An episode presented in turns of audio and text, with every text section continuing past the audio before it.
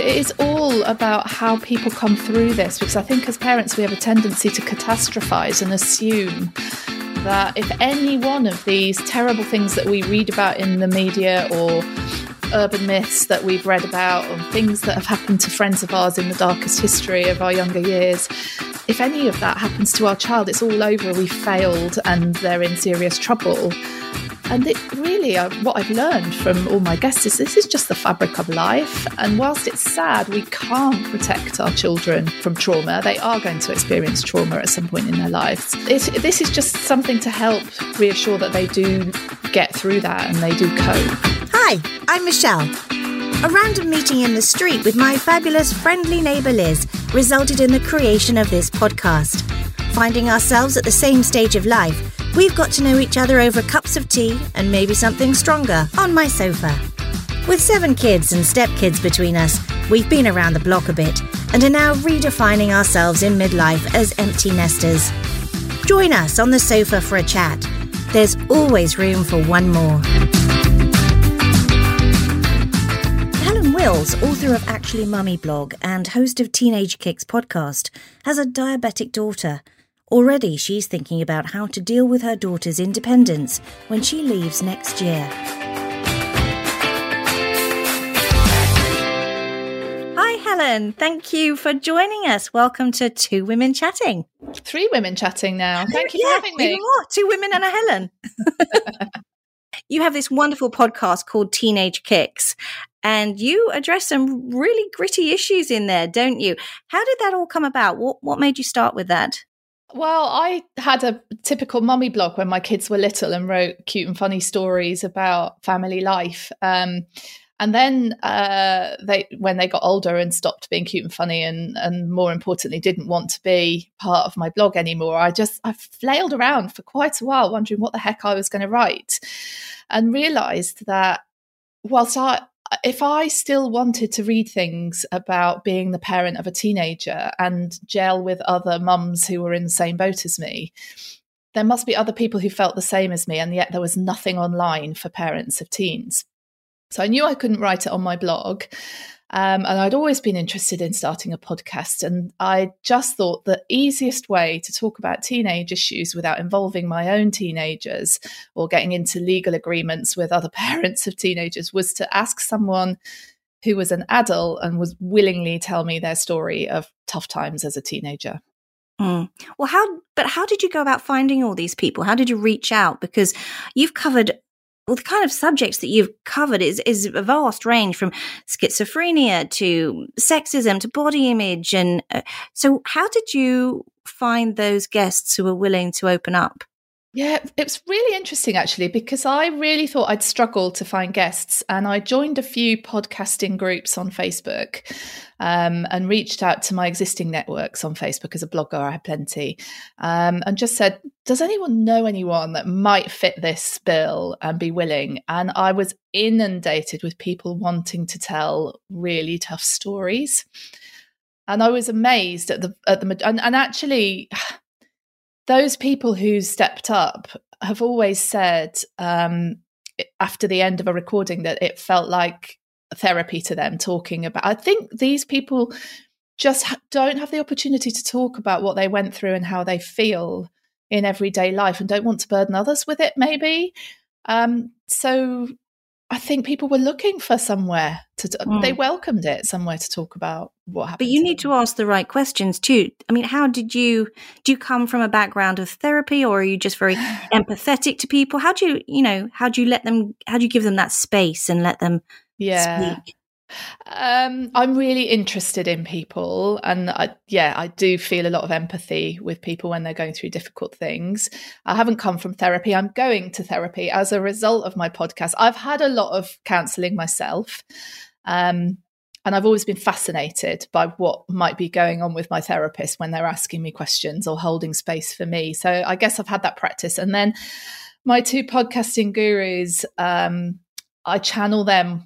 I hear their voices whenever I'm interviewing, and it's Fern Cotton's Happy Place. Oh, yes. Love her. She's so good. Isn't she? And so she gets excited in her questions, but she's also empathetic. And I think that's a really good combination. So I really kind of hone in on what she does. And the other one is Elizabeth Day, How to Fail. She's an impeccable interviewer and a fantastic introducer of people. And so I just, you know, copy them, basically. Well, you have embraced life over 50, haven't you? And looking at your blog and some of the things that you've written about coping with night sweats or just rocking a swimsuit, why shouldn't you do that? And one of the things that I really gathered from looking at your website is how much you love color. And even looking at you now, your background is full of nice bright pinks and yellows and stuff. Do you find that color is a real uplifter for you? Do you deliberately dress brightly and think brightly? Yeah. If I dress brightly and I'm surrounded by bright colors, I automatically think brightly. I'm not very good at that whole, you know, look on the bright side and focus on the positives. And I did try a gratitude journal and then it was it made me feel really ungrateful that I had to fill this damn thing in every night. That's just not me. But if I'm surrounded by colours that I love, and I do love, well, I guess I just noticed that bright colours make me feel happier, and so I put more of them into my life. Lifts your mood and stuff. That's the same as me. I love bright colours. I mean, January, February, not so many bright colours, but come 1st of March, you'll see me in bright yellows and pinks and not quite lime green. But it's almost like colour therapy, isn't it? It is, and it makes you feel better. And then people make comments about it, which, you know, generally are good, and I like that. How can I explain? I'm not very good at shouting about myself, and I've got a lack of confidence in many ways. I think, you know, it's strange because I used to run a business, you know, but if somebody says to me, "Oh, you look great in that," you know, I used to go, "Oh, no, I don't." Now, for some reason, I've changed, and I go, "Oh, thank you," and it makes me feel fantastic. Yeah. And it's made me really do the opposite. You know, it's made me make sure I make comments to people, especially women, that you go, "I love that. You look great." It makes your day. It really does. And I feel good doing that back. I've got this yellow coat that never fails. In fact, if I need an ego boost, I just put the coat on and go out, because I know that somebody, a complete stranger at some point during the day, will stop me and say how much they love my coat. And I always say this to people who tell me they wish they had the confidence to wear the colour that I do. I said, just do it, because it gives you the confidence, because you will definitely get someone say, "You look amazing, I love your dress," or whatever it is.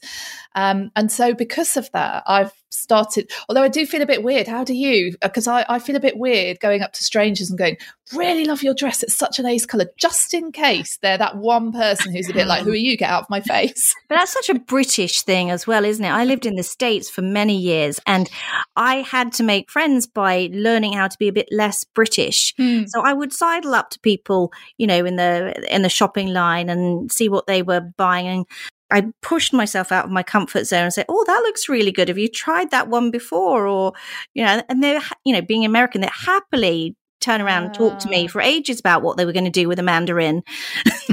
You know, but I think, you know, building each other up as women, Liz is absolutely right. When you get that positive reinforcement, or somebody remarks on your yellow coat, how good does that make you feel? And how little time does it take? Yeah. Just say that if you mean it to somebody. There's that wonderful book, and I bet you've read it. Dale Carnegie wrote it. What's the name of the book? I don't know. Yeah, I know Dale Carnegie. Yeah. Brain fog, the title is escaping me. But one of the things he said... Brain fog, it's escaping me. I really feel like if you could just say one nice thing a day, it takes zero effort and it makes both people feel good. That's all. Definitely, it costs nothing, and it does. It gives you a buzz as the complimenter as well, doesn't it? To make somebody feel happy. Yeah. I don't know how we got onto that, but that was colours, because it's true. Yeah. And that's how our podcast, it's all about tangents. We seem to be going off in every direction. But going back to the subjects that you've covered, is there one particular episode that you can think about that took you a while to maybe digest, get over, think through? Looking back, because you've had about 50 or so episodes now, haven't you? You've got quite the track record.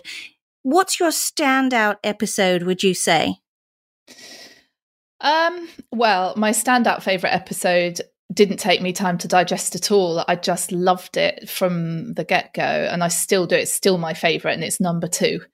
astonishingly, probably episode 3. It's the second interview episode that I did after my trailer, and it's with a woman called Rosie, who talked about self-harming when she was 14 to about 25, I think.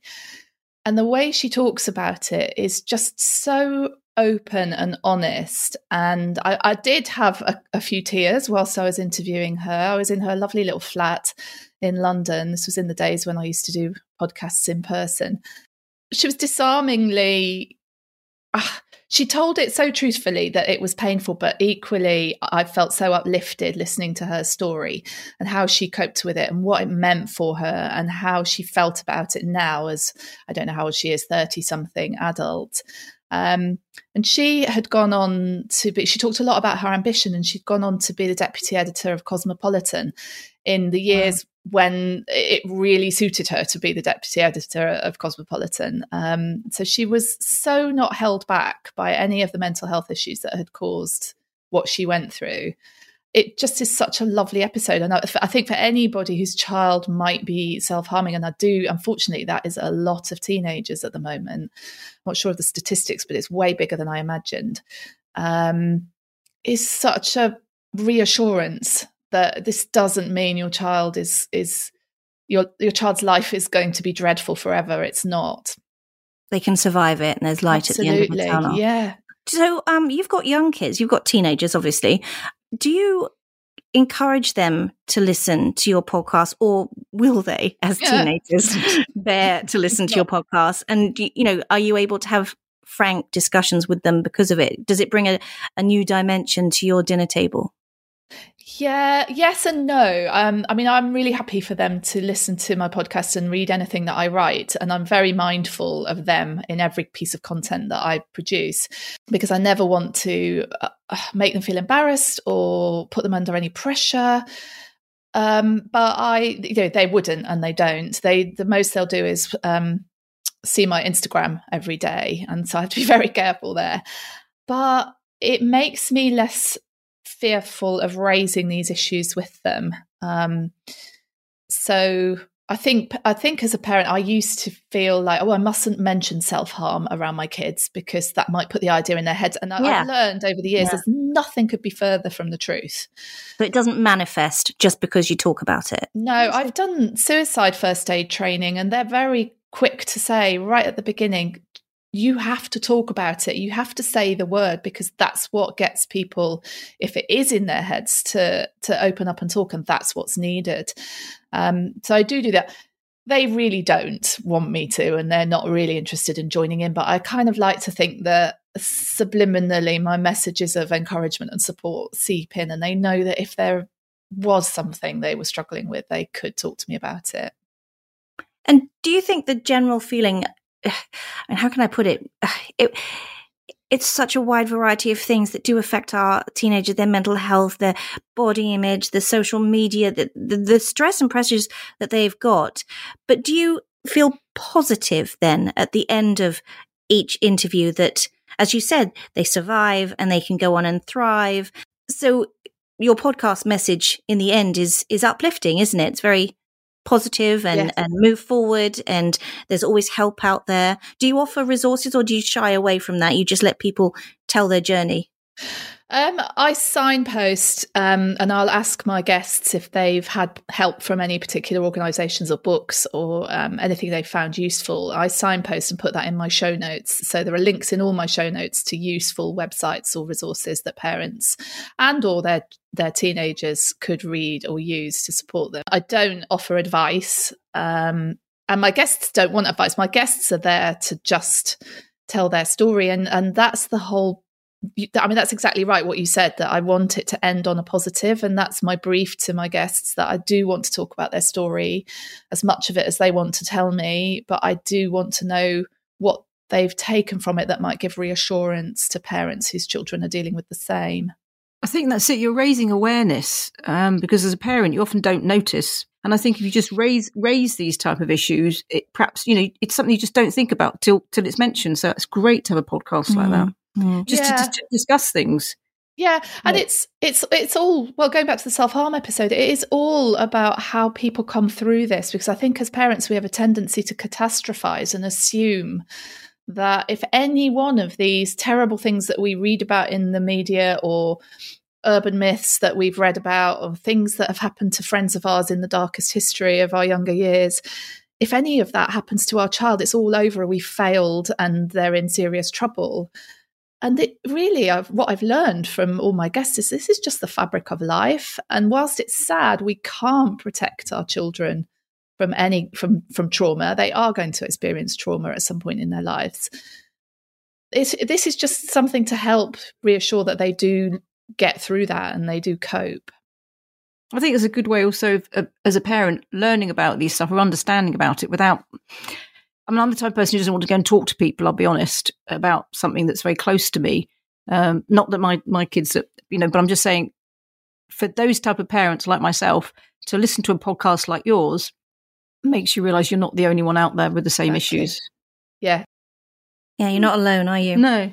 Yeah, I think it's really easy to feel very alone. And actually, it's really hard to talk to even close friends about what's going on for you because it's really personal and they will have an opinion on it and a view and they'll have advice and they'll have expectations of what we should do to solve that problem. Whereas listening, and this is what you miss once you move on from toddlerhood. And there are thousands of Facebook groups where you can talk about toilet training woes or sleepless nights, but not my child is self-harming or my child has an eating disorder.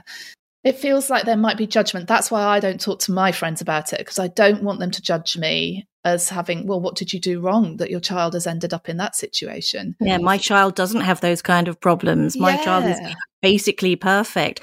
Talking to a stranger is often so much easier than talking to someone that you know. And of course, a lot of these subjects that, well, probably almost all of them that you cover, they still apply and should be talked about by parents where their kids have left home. Like we as empty nesters, we address a lot on our podcast that, the worry doesn't stop, just gets different. But a lot of the issues can be the same, can't they? As you said, the self-harm or the dealing with, life away from home and... well, then you've got... Gosh, I mean, it's endless, really, isn't it?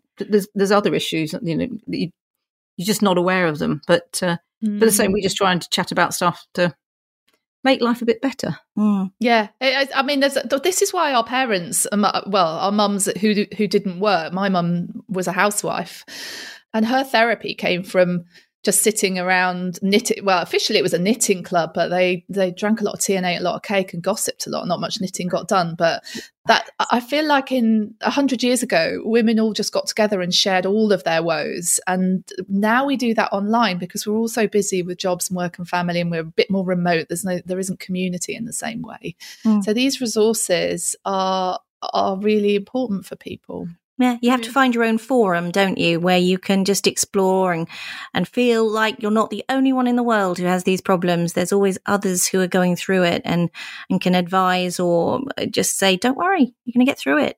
It's going to be all right. And so's your kid. Most importantly, so's your kid, hopefully. Yes, the horror stories that you see in the news, they're very few and far between, but it's very easy when someone sadly takes their life because of bullying on social media to decide that all social media is bad, and if I let my child have Instagram, that's what's going to happen to him or her. So what's your next chapter then? As your teenagers get older, are you going to continue with sort of this platform, or are you looking to follow them as they go through their lives and just adapt your blog and your podcast to kids in their 20s starting their careers? Where do you see it evolving?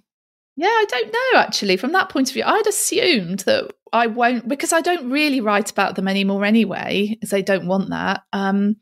I'd sort of assumed that I would stick with where I am now because I love teenagers. So I'm so passionate about it. And people on Instagram will message me and say, oh my God, how do you manage to be so laid back about having teenagers? I'm really scared. I'm like, right, come and talk to me, because the last thing you need to be is scared of having a teenager. It really upsets me that people fear those years so much because they're so fantastic. So I feel like I'll stick with it. But in fact, And I will continue with the podcast because that's become something else. That is more of a life issues topic now. But what the podcast has done for me is made me realize that I, as you said, I really love talking to people about their stories. And I love feeling like I've made a difference to them. So now I'm training to be a counsellor. Thank you so much for sharing your story with us. And I think your podcast is wonderful. Even though my kids are older, I'm going back over your archive and I'm dipping in and out of things that are still relevant and still so interesting to hear those survivor stories. So thank you for everything that you've done and for chatting with us today. Yep, thanks. Oh, thank you for having me. It's always a pleasure to talk about all these things connected with our aging children, our older children. So where's the best way for people to find you?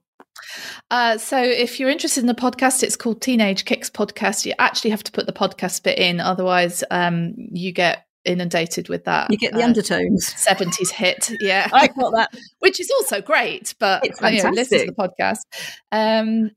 And elsewhere, the best place to find me is on Instagram. I am Helen Wills on Instagram. Okay, and your blog site, Actually Mummy. Yes, that was the Mummy blog title. It's got so much on it that I just can't bear to change the URL. Actually Mummy really doesn't fit with what we are anymore. But yeah, actuallymummy.co.uk. Fantastic. Thank you so much. Thank you. Thanks for having me. Thanks for listening to Two Women Chatting with our special guests. If you enjoyed this episode, it would mean the world to us if you left a rating and review. Even better, share with your friends. And please get in touch. We'd love to hear from you. There's a link on our Instagram bio and Facebook pages.